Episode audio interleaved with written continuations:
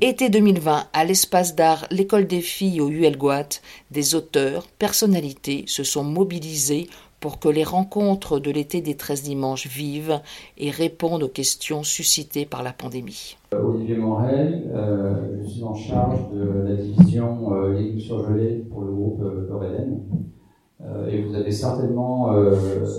alors, Eureden, c'est la coopérative issue de la fusion de Dossi Triscalia. Euh, c'est 20 euh, 000 producteurs euh, sur toute la Bretagne, environ 10 000 salariés et, un chiffre d'affaires de, 3 milliards d'euros. donc la division légumes surgelés, légumes et plats cuisinés surgelés, dont j'ai la charge, on génère entre 4 et 5 de la production européenne de légumes surgelés et on travaille, peut-être avec certains d'entre vous d'ailleurs, puisque nous travaillons directement avec 1200 euh, producteurs répartis sur la région euh, Bretagne-Pays de un tiers des légumes surgelés commercialisés en France, soit dans la, dans la distribution, en GMS ou dans la restauration, sortent de l'usine de Boudéac, qui sont situées à 30-40 km d'ici. je pense que peu d'entre vous le savaient. Euh, à ce titre, en tant que euh, également donc euh, responsable de la division légumes surgelés de Reden, on s'est donné une vision parce que nous avons donc deux usines en Bretagne, hein, à Lodéac et à Saint-Caradec, et également deux usines en Espagne, dans le nord de l'Espagne, en Navarre, et l'autre dans le sud, en, Andalousie, de manière à bien sécuriser et maîtriser la qualité des produits méditerranéens, malgré le réchauffement climatique on aura quand même du mal à faire pousser des poivrons euh, en Bretagne dans les, euh, dans les, prochaines années. Donc, raison pour laquelle euh, on a décidé d'implanter des usines en, en Espagne. alors, on a beaucoup parlé de, de transition écologique. Alors, déjà, pour vous situer, parce qu'il faut donner du sens à ces actions, moi j'ai beaucoup aimé ce que j'ai entendu auparavant, clairement euh, Maxime. Je suis le genre de consommateur euh, qui ne mettra jamais un produit dans son caddie sans avoir vérifié euh, les ingrédients. je parle du principe que la santé, ça commence à partir de ce que vous mettez dans l'assiette. je suis pas à la solde d'un quelconque lobby. J'ai eu la chance, alors je suis philistérien du Nord, pour faire le lien avec Merci les Alpes, le premier producteur, premier port producteur euh, d'algues en Europe, donc euh, l'anecdote, 800 habitants, donc situé sur la, sur la côte nord, euh, en face de l'Ouest. mais il faut donner du sens à ces actions. Et, je vous dis, moi j'ai toujours été engagé pour la qualité du, du bien manger. Et, d'ailleurs, au niveau de Reden, on s'est donné pour mission justement de nourrir les hommes de manière la plus saine possible. Et sur la division légumes surgelés, euh, on est Aujourd'hui, je pense, l'entreprise la plus avancée en termes, d'agroécologie. On s'est dit qui mieux que nous peut euh, développer cette expertise au niveau de l'agroécologie due à notre proximité avec le monde agricole? Moi, les producteurs, les agriculteurs, je suis pas issu du monde agricole. Euh, en revenant euh, en Bretagne, puisque j'ai passé beaucoup d'années de ma vie à l'étranger, même si je suis breton, on a quatre passeports différents à la maison. Ma femme n'est pas française, les enfants ne sont pas français. Euh, mais on a eu la chance de voir ou de pouvoir vérifier la qualité des produits euh, auxquels on, a accès sur le, sur le marché français. Et c'est pour ça qu'on s'est dit aujourd'hui, il faut qu'on affiche cette ambition. Ce sont les idées qui gagnent. Et, et, et, Maxime, il a une idée, il a une vision. Et c'est une vision qui gagne. Après, il faut pouvoir les décliner euh, dans un contexte économique qui soit gagnant-gagnant pour tous les acteurs de, la filière. Euh, alors, euh, mes, collègues au niveau de l'interprofession m'ont demandé de, prendre euh, la présidence de ce qu'on appelle l'UNILED, qui est l'interprofession française des transformateurs de légumes, que ce soit pour le surgelé ou les conserves, de manière à aussi réfléchir à la stratégie à mener demain pour rétablir le lien entre les consommateurs et le monde agricole. C'est clair que le lien il est cassé aujourd'hui, il y a une défiance qui est énorme. Euh, on parle d'agribashing, euh, mais on est dans un contexte qui est franco-français. Je vous donne un exemple très concret. En début de semaine, euh, on était en conférence téléphonique avec euh, une entreprise multinationale basée en Angleterre, avec laquelle on, on travaille depuis de nombreuses années et qui nous a identifié comme un des partenaires potentiels pouvant les accompagner dans la mission qu'ils se sont assignés, qui est de doubler la consommation par habitant de légumes sur les 20 prochaines années. Le 21e siècle sera végétal, et il n'y a pas d'opposition entre euh, les protéines animales et végétales, mais force est de constater que le végétal revient en puissance aujourd'hui, et c'est de voir comment est-ce qu'on va pouvoir les accompagner. Donc, ce fonds, bah, cette entreprise multinationale nous appelle, nous dit écoutez, euh, voilà, on, vous briefe sur euh, des cahiers des charges, voir comment vous allez pouvoir nous accompagner. Il y a tout un tas d'innovations, juste pour votre gouverne. le, chou-fleur, on a du mal à valoriser en Bretagne. Aujourd'hui, les Américains sont acheteurs de tout ce qui est le riz chou-fleur. Le riz chou-fleur, c'est ce que euh, quand on produit du chou-fleur, on a des brisures, on reste ensuite le trognon, on peut le broyer, euh, jusqu'à peu de temps on le donnait euh, en alimentation au bétail, aux adhérents de, la coopérative. Aujourd'hui, les Américains sont acheteurs de tout ce qui est le riz chou-fleur en Europe, parce qu'ils arrivent à le valoriser. Ils en font même de la pâte à pizza. Je peux vous assurer que c'est assez bluffant, puisque euh, on sent pas du tout le, goût de chou-fleur, qui a quand même un goût, un, un goût prononcé. Donc cette entreprise nous dit, on vous a identifié, on veut travailler avec vous, voilà les axes d'innovation. Et il n'y a rien en ce qui concerne l'agroécologie. Ma question, euh, quid de quelle est votre position par rapport à la production biologique et l'agroécologie? Et là, directrice marketing on répond non, non, mais écoutez, euh, Olivier, euh, oui, sur le marché français, c'est un débat. Par contre, nous, on raisonne au niveau européen. Et le, sujet que vous adressez concernant l'agroécologie et la défiance, euh, c'est pas vrai au UK, c'est pas vrai en Angleterre, et on ne le voit pas non plus dans les pays scandinaves ou en Allemagne qui sont nos gros marchés. Donc ça pour dire que euh, on a un contexte, quand on se regarde, on se désole, et c'est vrai qu'il y a plein de choses à faire, et je vais y venir après, il faut, rétablir le lien, il faut communiquer. Je pense qu'il y a eu un, déficit de la part du, euh, du monde agroalimentaire et agricole sur, la communication, sur euh, les choses vertueuses qui sont mises en place euh, depuis des années, puisque dans le contexte actuel d'agribashing, alors Maxime, tu ne veux pas utiliser le terme d'agribashing, c'est quelque chose qui me semble important. Aujourd'hui, euh, les agriculteurs ont peur de prendre la parole. Et c'est là où on doit mettre en place des indicateurs qui soient, euh, je dirais, transparents pour montrer le côté vertueux aujourd'hui euh, de, notre, de notre agriculture. Il faut savoir que on importe en France deux fois plus de légumes surgelés qu'on exporte. Et que nous ne sommes que le quatrième producteur européen de légumes surgelés. Le premier producteur européen de légumes surgelés, c'est une grande puissance agricole avec un climat extraordinaire pour les légumes, la Belgique. Et eh oui, la Belgique, le petit Belgique, est le premier producteur aujourd'hui, le Benelux, euh, producteur européen, parce que ce sont avant tout des commerçants. Les deuxièmes sont euh, les Espagnols. Les Espagnols ont multiplié euh, leur production de légumes surgelés par deux en dix ans. Ils vont, très très vite. Et les troisièmes sont les, Polonais.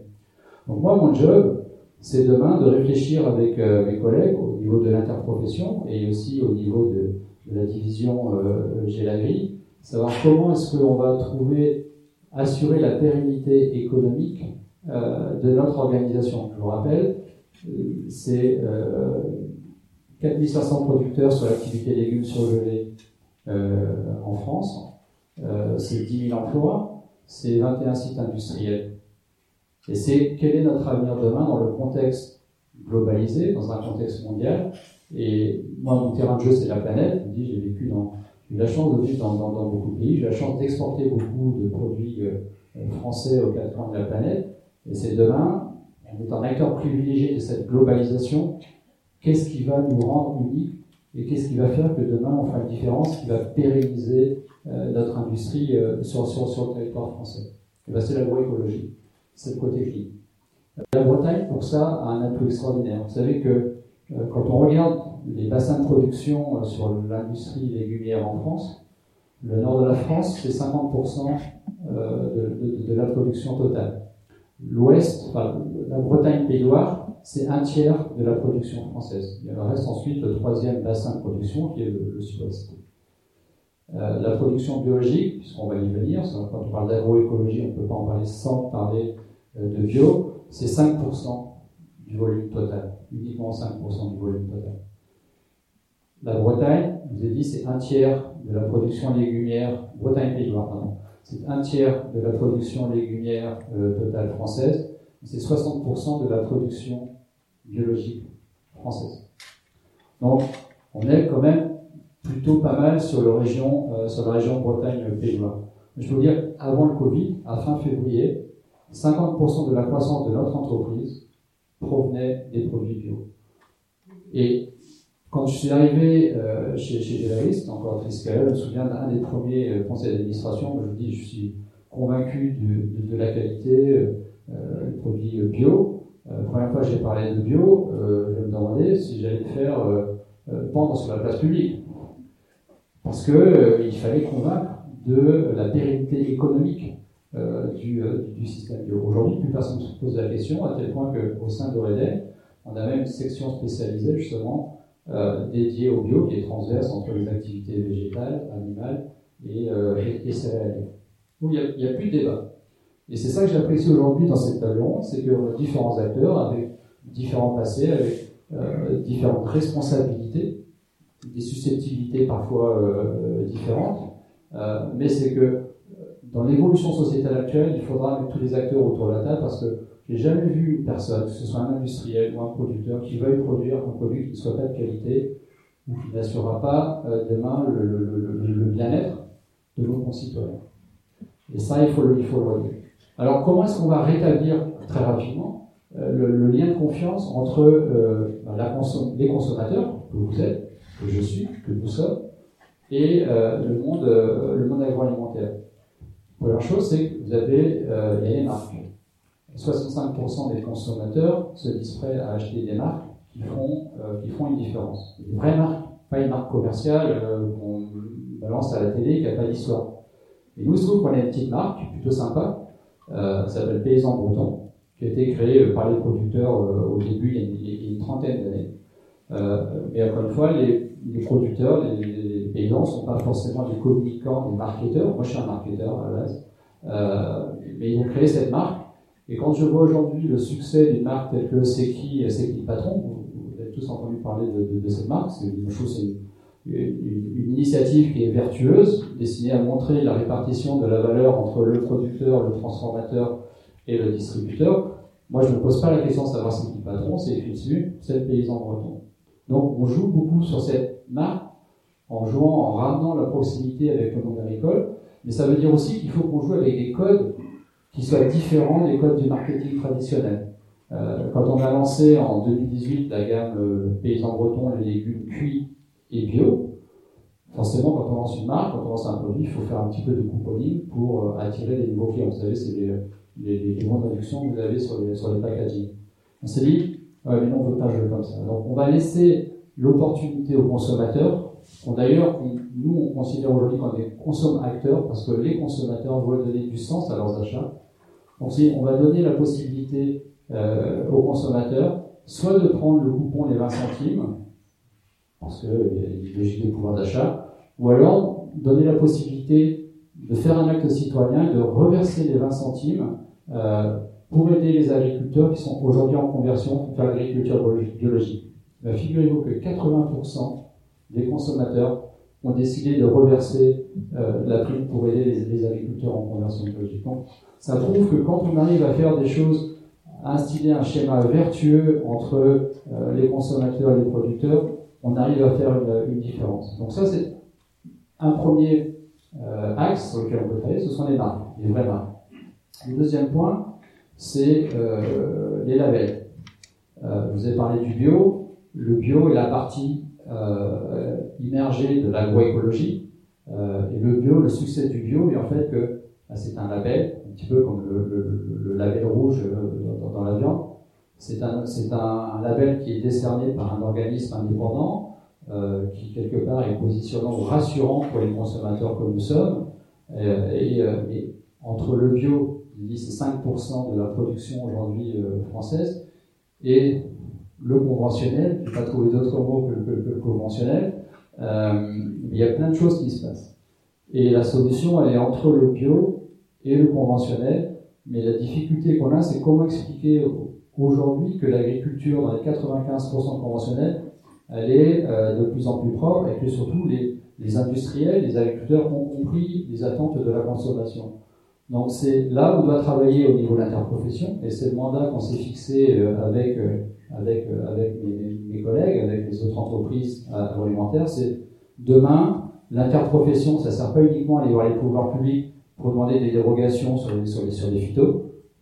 mais ça sert à travailler avec les pouvoirs publics aussi, se dire quels sont les indicateurs qu'on va pouvoir définir ensemble, qui peuvent être des indicateurs transparents pour montrer que notre agriculture évolue dans le bon sens. Donc on a travaillé sur un plan, euh, je ne vais pas rentrer dans le, dans le, détail ici, mais on a travaillé dans un plan qu'on a remis euh, avec au président de la République en travaillant sur quatre axes qui sont partager la dynamique collective d'amélioration de la durabilité des pratiques avec des indicateurs transparents, améliorer la segmentation de marché, répondre à l'objectif de santé publique et participer à l'éducation alimentaire, parce qu'à la base, il faut quand même arriver à éduquer euh, euh, bah, les consommateurs sur ce qu'il est bon de mettre dans son caddie ce qu'il est moins bon de mettre dans son caddie, ce qu'il faut surtout éviter de mettre dans le caddie, et favoriser le développement économique et la transparence sur la chaîne valeur. Avec à chaque fois des on a un postulat, où est-ce qu'on en est aujourd'hui? Postulat très simple.